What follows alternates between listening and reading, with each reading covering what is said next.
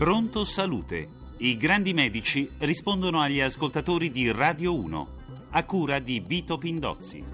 Buongiorno da Claudio Marinelli, oggi parliamo delle cure mediche per i tumori. Collegato con noi il professor Giorgio Scagliotti, direttore del Dipartimento di Scienze Cliniche e Biologiche nell'Università di Torino. Buongiorno professore. Buongiorno a lei. La prima domanda è di Salvatore, chiama da Torino per la moglie che ha 49 anni, prego. E mia moglie ha 49 anni, in pre-menopausa, ha operato il 3 ha operato il 3-5 per un carcinoma lobulare infiltrante di 7 mm di tipo ormonale, ampia resezione mammaria con asportazione di due nodi linfatici. Volevo sapere se la cura radioterapica più il tamoxifene per 5 anni, visto le controindicazioni di tumore all'utero, è la cura giusta e se ce n'è un'altra in alternativa. Grazie. Questa è la terapia eh, consolidata alla pratica clinica, è quella che garantisce i migliori eh, successi nel lungo periodo di tempo. Le, gli eventuali effetti collaterali legati al prolungato trattamento non devono essere qualcosa che tende a, a considerare la sospensione del medesimo perché sono estremamente limitati. Cosimo chiama da Lecce a 57 anni, prego. Professore, mi interesserebbe se le carni rosse eh, provocano i tumori. Mm, guardi, non è il, la carne rossa di per sé stessa, è la, quello che può rappresentare un, un, un, rischio relativo, perlomeno per alcuni tipi di tumore, particolarmente per i tumori gastrointestinali, è il tipo di cottura, di cottura uh, con cui viene fatto cuocere la carne, particolarmente le carni grigliate potrebbero contribuire in parte all'aumento del rischio. Luciano da Napoli, 77 anni, prego. Sono stato operato, professore, a carcinoma al, um, al rene sinistro e il risultato è la varietà papillare.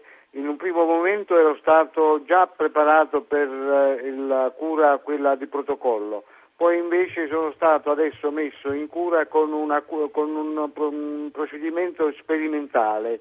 Volevo chiederle, professore, qual è il motivo per cui non sono stato poi più incluso nella cura protocollare? Forse perché non è adatta? Lasciamo rispondere il professore, prego.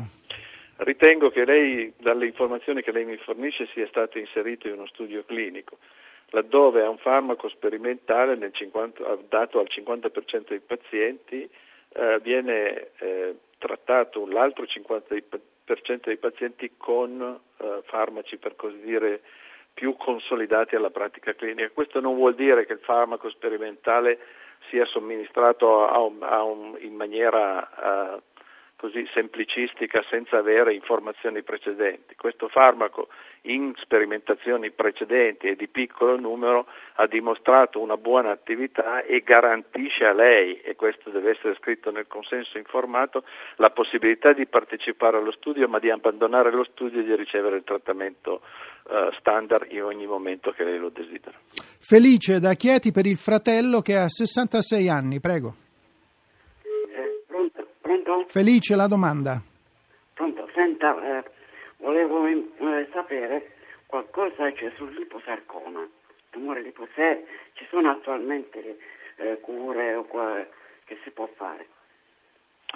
Il problema del, dei, dei, sarcomi e dei liposarcomi, dal, come, come viene dalla sua domanda, è di conoscere esattamente quanto è estesa la malattia, perché in rapporto all'estensione della malattia esistono trattamenti differenti. Io quello che le dico eh, nelle, nella situazione estrema di una presenza di una malattia disseminata a più organi e quindi non soltanto di un interessamento polmonare ma anche di interessamento eh, extrapolmonare, quindi al di fuori dei polmoni. Nella, la, la, il trattamento è un trattamento sistemico con alcuni farmaci uh, con uno o più farmaci.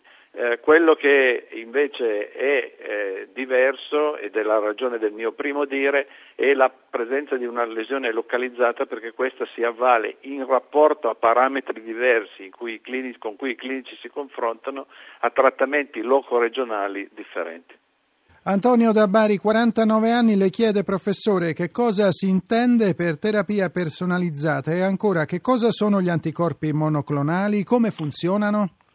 La terapia personalizzata è il trovare il farmaco giusto in rapporto allo specifico tumore che ognuno di noi può avere e questo è un processo che è iniziato dieci anni fa, quello che noi chiamiamo e quello che volgarmente viene detto eh, appaiare il farmaco giusto col tumore che presenta determinate alterazioni molecolari che, peso, che, possono essere specificatamente colpite da quel farmaco, alterazioni molecolari che non sono presenti nei tessuti sani ma solo nei tumori e questo impedisce l'insorgenza di effetti collaterali che per esempio sono caratteristici della chemioterapia che è, è più selettiva ma non esclusivamente selettiva per, per i tumori. Il problema degli anticorpi monoclonali è soltanto l'utilizzo di queste mm, frecce magiche che di nuovo permettono di colpire selettivamente alcune alterazioni, alcune antenne presenti alla superficie delle cellule neoplastiche che di solito sono meno espresse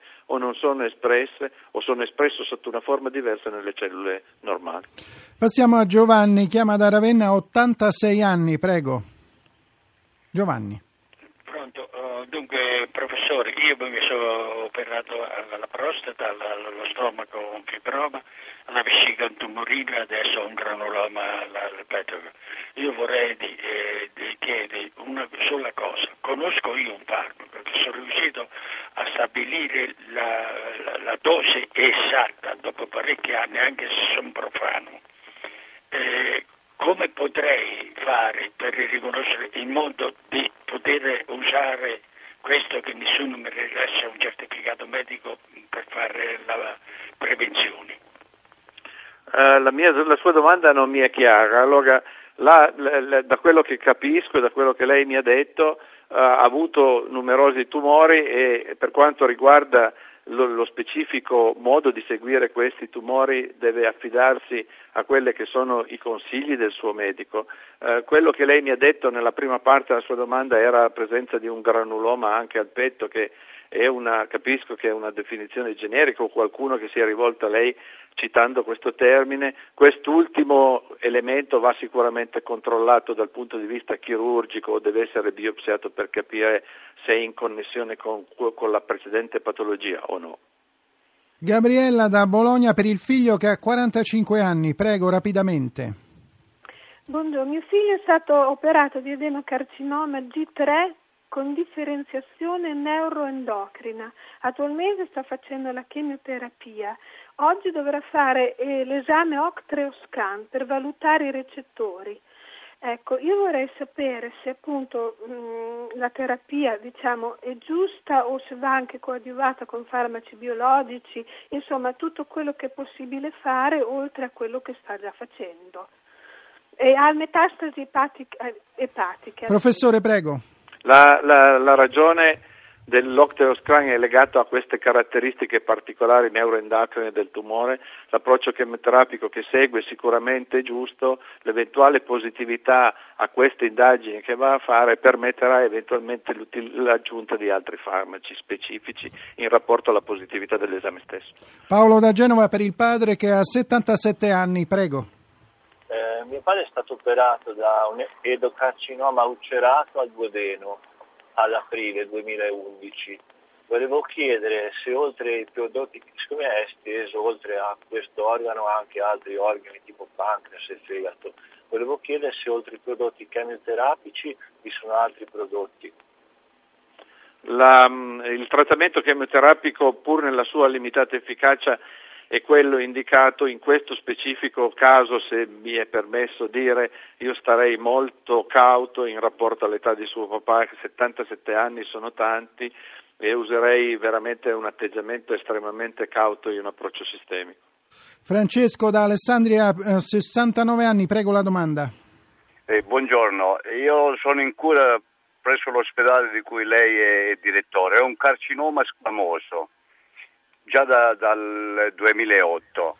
Adesso ultimamente ho fatto quattro cicli di chemioterapia a seguito TAC e via discorrendo. Dice che c'è ancora um, sul polmone lato biliare sinistro il carcinoma è, si è rimpicciolito ma è 7 centimetri. Volevo chiedere a lei se è solo quello, visto che sono lì, non si può operare anziché fare altre chemioterapie? Eh, la diagnosi pregressa nel 2008 mi pone nella condizione di dire che probabilmente se non è stato operato in quella situazione lì non lo può essere ora, così come adesso l'opzione chirurgica, eh, anche se la diagnosi fosse stata fatta pochi mesi fa e le fosse stato offerto la chemioterapia come prima opzione, Uh, la, le soluzioni che si prospettano o che si prospettavano a lei erano due, o la riduzione era tale da riportare in ambito chirurgico, oppure l'estensione locale rimane tale da non consentire una radicalità chirurgica. Domenico chiama da Isernia a 72 anni, prego. Che può fare un, un paziente per attenuare la pausa e il vomito durante la chemioterapia? Esistono dei farmaci specifici che, tergono, che, che, che eh, sono somministrabili da soli o in combinazione in rapporto alla capacità di generare nausea e vomito dei farmaci citotossici che sono somministrati e nell'80% dei casi questi permettono un controllo completo della nausea e del vomito. Purtroppo esiste ancora un 20% e da, dalla sua domanda temo che lei sia fra questi, nei quali il controllo della nausea e del vomito non è perfetto. Quello che le posso consigliare è che esistono diversi farmaci ad attività antiemetica contro il vomito e la, il sostituire uno con l'altro può contribuire a attenuare questo, uh, questo effetto collaterale. Devo anche dire che c'è una sensibilità individuale alla, al, particolarmente al vomito eh, ci sono delle persone che sono più sensibili di altre e questo li porta in una condizione sfavorita. Alberto chiama da Salerno per la moglie che ha 60 anni, prego. Buongiorno, mia moglie ha 60 anni. Dieci anni fa è stata operata di, eh, per un leumosarcoma mixoide al collo dell'utero e dopo sei anni ha avuto una recidiva pelvica. Eh, le chiedo, esistono terapie mediche di prevenzione per le recidive, eventualmente dove praticarle? E poi effettua eh, semestralmente un attacco PET senza mezzo di contrasto come controllo. Sarebbe opportuno sostituirla con una, una risonanza magnetica? La ringrazio. Guardi, rispondo semplicemente a una domanda. Questo tipo di patologia relativamente rara deve essere trattata e deve essere seguita nei centri eh, più opportuni e ritengo che ci esistano anche nella sua zona centri di riferimento senza promuovere un'istituzione rispetto all'altra nei quali rivolgersi e laddove esistono personali, esistono gruppi che si occupano specificatamente di questi tumori rari e la possono indirizzare dal punto di vista diagnostico e terapeutico anche all'interno di studi clinici nel migliore dei modi. Francesca da Roma vuole sapere cosa ne pensa dell'utilizzazione dell'olfatto dei cani per l'individuazione del tumore al colon. In pochi secondi, professore, la risposta. Guardi, la risposta è fulminante. È uno studio fatto in Giappone, riportato all'inizio di quest'anno, che ovviamente desta la, la, la, l'entusiasmo e l'interesse della classe giornalistica, ma purtroppo i progressi della medicina sono estremamente lenti e un gradino deve essere fatto quando si è sicuri di farlo direi che per la, per la, diagnosi precoce continuerei a fidarmi al sangue occulto e alla coloscopia, così come qualsiasi programma di screening in Italia, se Dio vuole, osserva. Ringraziamo il professor Giorgio Scagliotti, direttore del Dipartimento di Scienze Cliniche e Biologiche nell'Università di Torino. Grazie anche a Fabio Lelli per la collaborazione tecnica. Domani parleremo di prevenzione e cura delle malattie dei bambini. Numero verde, lo ricordiamo, 886 12 43 Claudio Marinelli, buon proseguimento di ascolto.